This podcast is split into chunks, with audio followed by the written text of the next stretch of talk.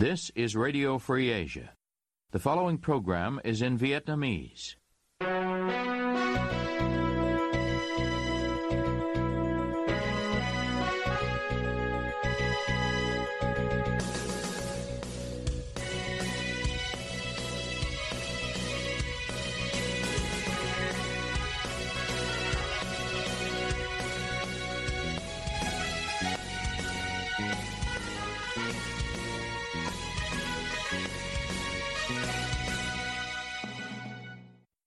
Đây là đài Á Châu Tự Do, phát đi từ thủ đô Washington, D.C., Hoa Kỳ.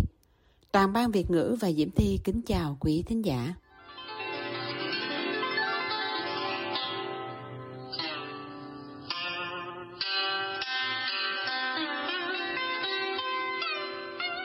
Kính mời quý vị theo dõi chương trình phát thanh tối ngày 4 tháng 2 năm 2024 đang được phát từ lúc 9 giờ tối giờ Việt Nam trên mạng xã hội Facebook và YouTube.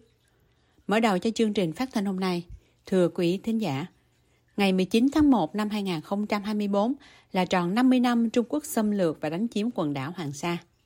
Nhân dịp này, RFA có cuộc trao đổi với nhà nghiên cứu Hoàng Việt ở trường Đại học Luật Thành phố Hồ Chí Minh về các khả năng kiện Trung Quốc ra các tòa án quốc tế. Mời quý thính giả cùng nghe. Thưa nhà nghiên cứu Hoàng Việt, hiện có 7 tòa án quốc tế, trong đó loại trừ một số tòa có tính khu vực không liên quan đến Việt Nam và Biển Đông.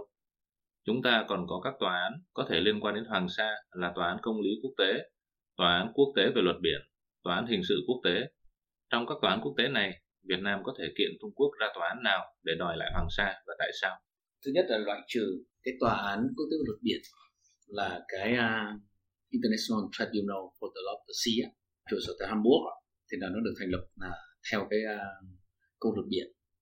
Cho nên nó chỉ giải quyết những tranh chấp về biển. Mà tranh chấp về biển thì theo các quy định của công ước luật biển. Mà trong các công ước luật biển thì không có những quy định nào liên quan đến các vấn đề về chủ quyền.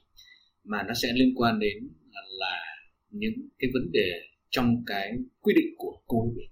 Thì đấy là thứ nhất.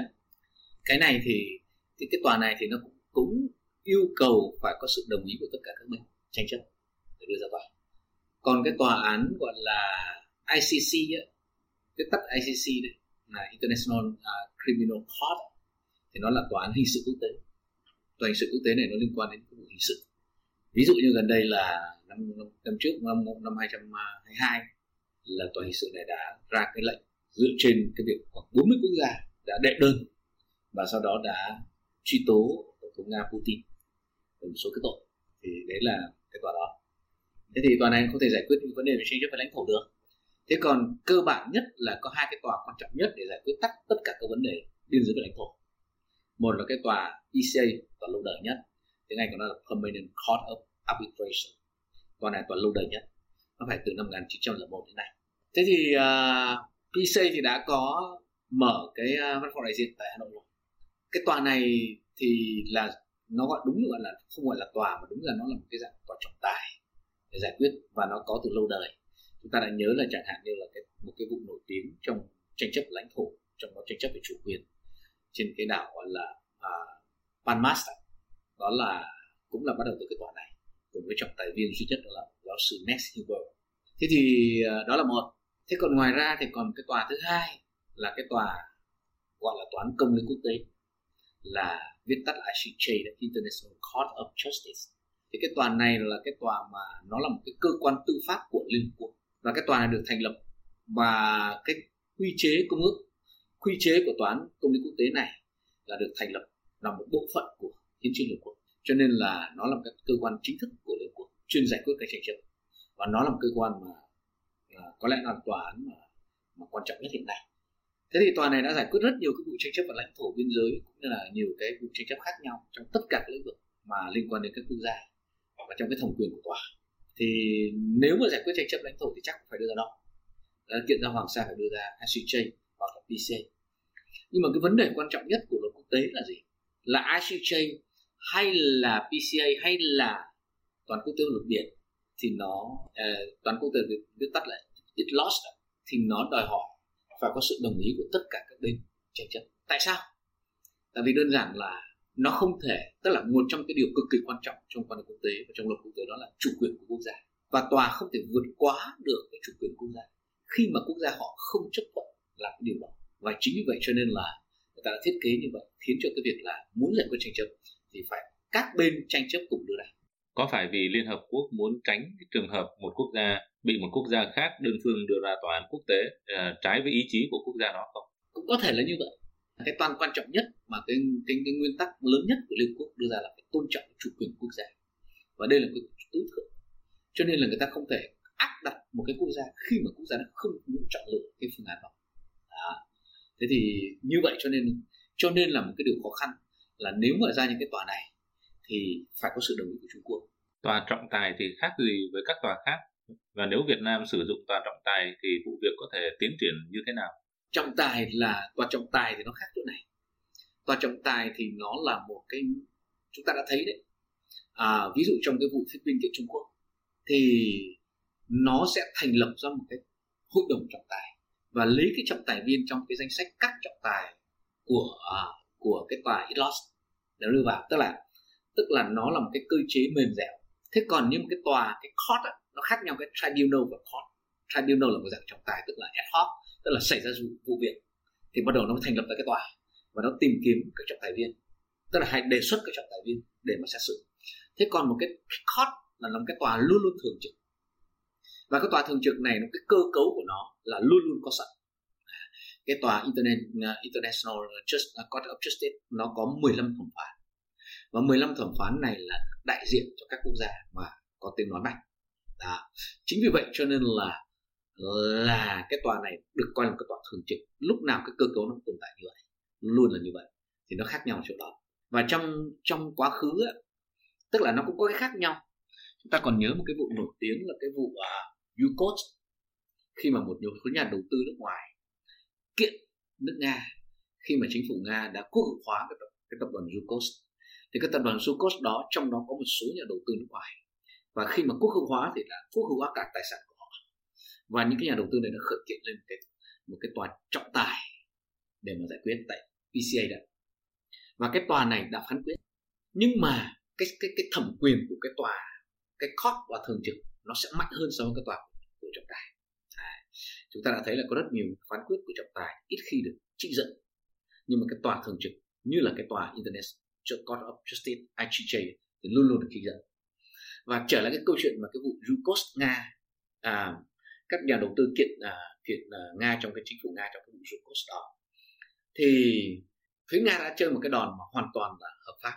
Tức là sau khi mà cái tòa à, một cái hội đồng trọng tài của PC đã phán quyết và nga thua cuộc nga phải đền khoảng à, bồi thường khoảng năm mươi mấy tỷ đô la mỹ. Thì à, phía nga đã tìm kiếm một cái tòa thường trực tại hà lan mà nơi cái trụ sở của của của PC đóng ở đó. Và cái tòa này sẽ có quyền xem xét lại và phán quyết lại đối với cả cái phán quyết của bên PC đã phán quyết. Tức là thông thường thế này nhé, nó cũng giống như ở Việt Nam Việt Nam học từ nước ngoài đấy. Tức là cái cái tòa trọng tài mà đưa ra tranh chấp, thì cái phán quyết trọng tài đấy, cái tòa thường trực, nó có thể xem xét lại. Chứ còn ngược lại là không có quyền khác nhau chỗ đó nữa. Nếu Việt Nam kiện Trung Quốc ra tòa án quốc tế vì đã đánh chiếm Hoàng Sa bằng vũ lực, chứ không phải là bằng thương thuyết và các thỏa ước, thì có thể kiện như thế nào? Diễn biến có thể ra sao? Vâng. À, như chúng ta nói rõ đấy tức là à, việc mà Trung Quốc đã dùng vũ lực chiếm quần đảo Hoàng Sa năm 1974 thì nó đã trái với thứ nhất là trái với tinh thần của Liên Quốc trong đó là khoản à, điều 2 trong điều 2 nó quy định là tất cả các quốc gia phải giải quyết tranh chấp bằng biện pháp hòa bình. Và nó cũng trái với cả cái nghị quyết à, 2625 của Liên Hợp Quốc à, 2625 năm 1970 thì nghị quyết được có xác định rằng là kể từ đó về sau là tất cả những cái biện pháp mà sử dụng vũ lực trái phép để thiết lập các chủ quyền trên lãnh thổ đều không được công nhận à. thế thì uh, chính vì vậy cho nên là mặc dù Trung Quốc đang thực tế chiếm hữu hay là kiểm soát cái quần đảo Hoàng Sa nhưng mà vẫn không nhận được sự công nhận vẫn chưa hoàn toàn gọi là là được luật pháp quốc tế công nhận vì nó đã vi phạm thế thì trong cái việc này mà khởi kiện thì như đã nói trao đổi, có sẽ hai tòa có đủ ra đưa ra. Đó là tòa PCA và tòa ICJ nhưng mà cái khó khăn lớn nhất đó là gì? Là Trung Quốc không chấp nhận ra tòa. Và hai cái tòa này luôn luôn phải tôn trọng chủ quyền cho nên phải chấp, phải phải có một cái yêu cầu là phải có sự đồng thuận của cả các bên tranh chấp, hai bên tranh chấp thì tòa mới có thẩm quyền xét xử. Và trong trường hợp này chúng ta thấy là Trung Quốc luôn luôn không chấp nhận giải quyết bởi một bên thứ ba trong đó có tòa án cho nên là cái cái cái viễn cảnh này là không thể làm được bởi vì cái cản trở từ phía Trung Quốc. AFA xin cảm ơn nhà nghiên cứu Hoàng Việt đã dành cho chúng tôi cuộc phỏng vấn này. Ở phần tiếp theo, nhà nghiên cứu Hoàng Việt sẽ trao đổi những vấn đề Việt Nam có thể làm ngay cả khi Trung Quốc không chấp nhận ra tòa án quốc tế.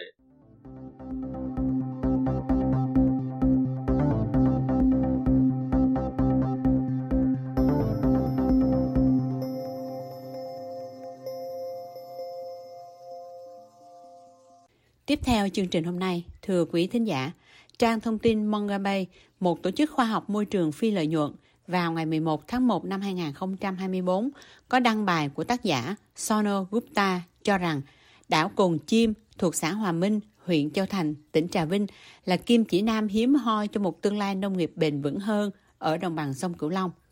Trung Khang tường trình, mời quý thính giả cùng nghe. Theo tác giả, trong khi phần lớn vùng đồng bằng sông Cửu Long được định hình lại để hỗ trợ thăm canh, hòn đảo ven biển Cồn Chim được cho là quá nhỏ để đắp đặt đê và cống ngăn mặn cần thiết, khiến nông dân ở đó tiếp tục các mô hình nông nghiệp đánh bắt cá mùa khô và mùa mưa truyền thống. Khi bị chi phối bởi những lo ngại về biến đổi khí hậu, Việt Nam có kế hoạch giảm quy mô trồng lúa và chuyển sang các hoạt động nông nghiệp dựa vào thiên nhiên hơn. Từng là vùng nước động bị lãng quên, Cồn Chim giờ đây là hình mẫu tương lai nông nghiệp bền vững hơn. Theo tác giả Sonan Gupta, đây không phải là lần đầu tiên đảo Cồn Chim dẫn đầu về mô hình này. Gần 10 năm trước, vào năm 2014, tổ chức phi chính phủ Oxfam có trụ sở tại Anh đã đến và làm việc với người dân địa phương để thí điểm một dự án nhằm giảm nạn đánh bắt quá mức.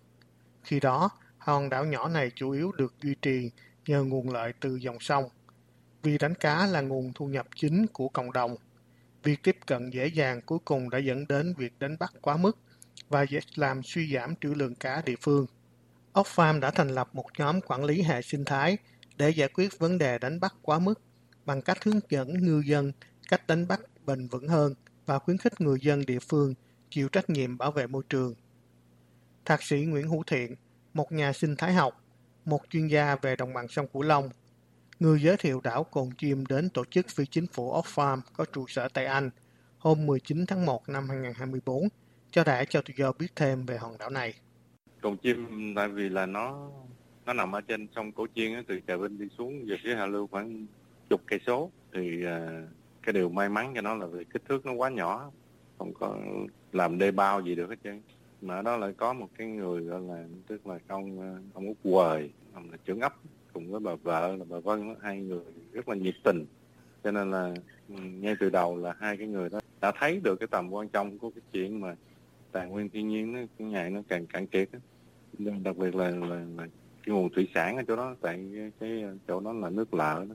Thì ờ, một cái mùa thì là nước nước ngọt rồi cái mùa khô đó, thì nước nước lợ đưa lên. Khoảng nửa cái cái cù lao đó như vậy nó nằm ngay chỗ cái ranh giới.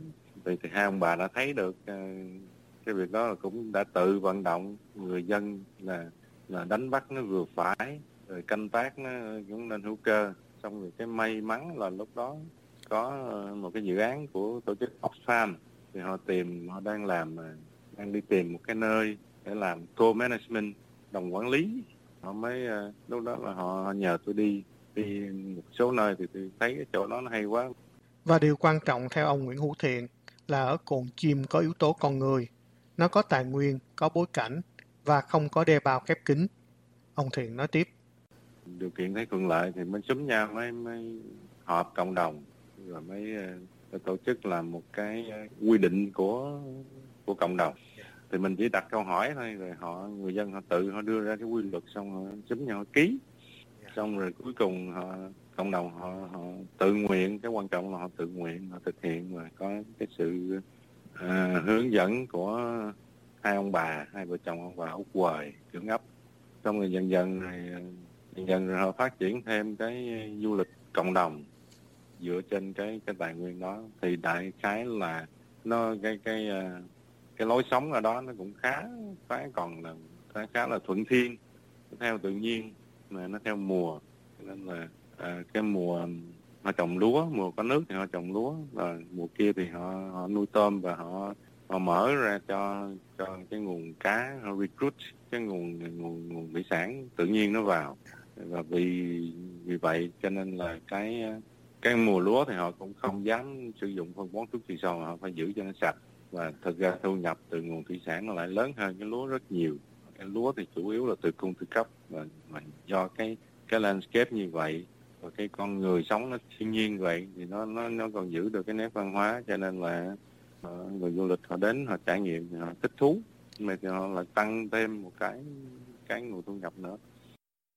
Trả lời Mongabe bà Nguyễn Thị Bích Vân hiện là người đứng đầu hợp tác xã du lịch sinh thái trên đảo cho biết con chim mang đến cho du khách cơ hội trải nghiệm một Việt Nam đơn giản hơn, nơi những cánh đồng lúa ngập nước trong mưa, nơi những mẻ cá được kéo lên khỏi mặt nước bằng lưới đan tay và nơi rau củ được chăm sóc bằng tay.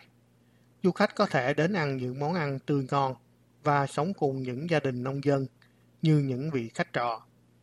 Cũng theo bài viết trên Mongabe, trong khi các phương pháp canh tác công nghiệp hóa được áp dụng trên khắp vùng đồng bằng sông Cửu Long, Cồn chim được cho là quá nhỏ để có thể đầu tư cho cơ sở hạ tầng đê điều và thủy lợi, do đó vẫn được giữ nguyên.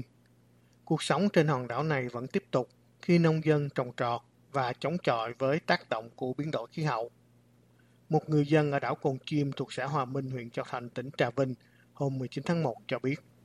Coi như ở đây thì nhiều năm rồi bà con mình à, nuôi là hai vụ tôm, một vụ lúa coi như cái cái vụ mà không có lúa thì mình thả tôm suối tôm thẻ với cua biển rồi khi mình à, xả lúa thì mình thả tôm càng xanh xen vô trong lúa sau chiến tranh Việt Nam đã thực hiện chính sách lúa gạo trên hết nhằm tăng sản lượng lúa gạo thông qua các phương pháp thâm canh và quản lý nước.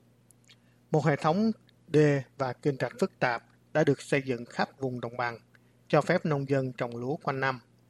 Đến năm 1989, Việt Nam đã trở thành nước xuất khẩu gạo lớn nhất thế giới, một bước đột phá lớn đối với một quốc gia thậm chí còn không thể tự nuôi sống mình sau chiến tranh.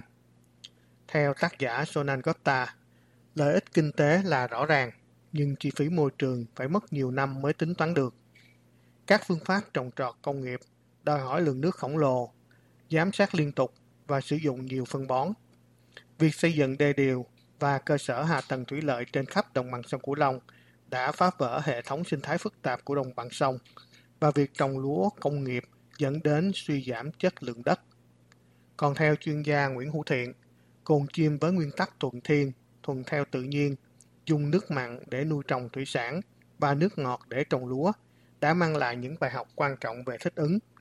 Tuy nhiên, cũng theo ông Thiện, dù đảo Cồn Chim đã miễn dịch với thâm canh lúa, nhưng nó còn phải đối mặt với tất cả các vấn đề của vùng đồng bằng, đặc biệt là tình trạng xói mòn và mất đất. Nhưng ông Thiện vẫn cho rằng cồn chim là một hình mẫu để phát triển đồng bằng sông Cửu Long. Nó là một cái good example, một cái remaining example. Thì uh, điều đó nó chứng tỏ cho thấy rằng là nước nước ngọt, nước mặn, nước lợ đều là tài nguyên. Đó theo tinh thần của nghị quyết 120 thì nguyên tắc số 1 là là thuận thiên tôn trọng quy luật tự nhiên. Thứ hai là xem nước mặn nước lợ nước ngọt đều là tài nguyên chứ không phải là là kẻ thù như trước đây mình coi nước mặn nước lợ là kẻ thù. Thì cái example của cái con chim nó cho thấy rằng là thấy rằng là đúng là nước lạ nước mặn, nó đâu phải kẻ thù mà mình có thể sống hài hòa với nó và nó có thể mang lợi ích cho mình, thậm chí là lớn hơn. Mà vẫn có thể có thể sống được, có lợi về mặt kinh tế luôn, chứ không phải nói chuyện môi trường. Thực ra là có cái cái giá trị môi trường và xã hội nó lớn.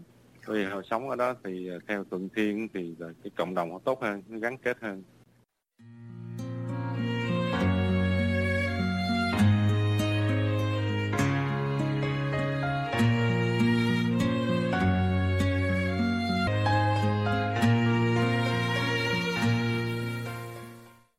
Quý thính giả vừa nghe chương trình phát thanh tối ngày 4 tháng 2 năm 2024 của Ban Việt ngữ Đài Á Châu Tự Do. Toàn ban Việt ngữ và Diễm Thi cảm ơn quý vị đã nghe chương trình hôm nay. Kính chào tạm biệt quý vị.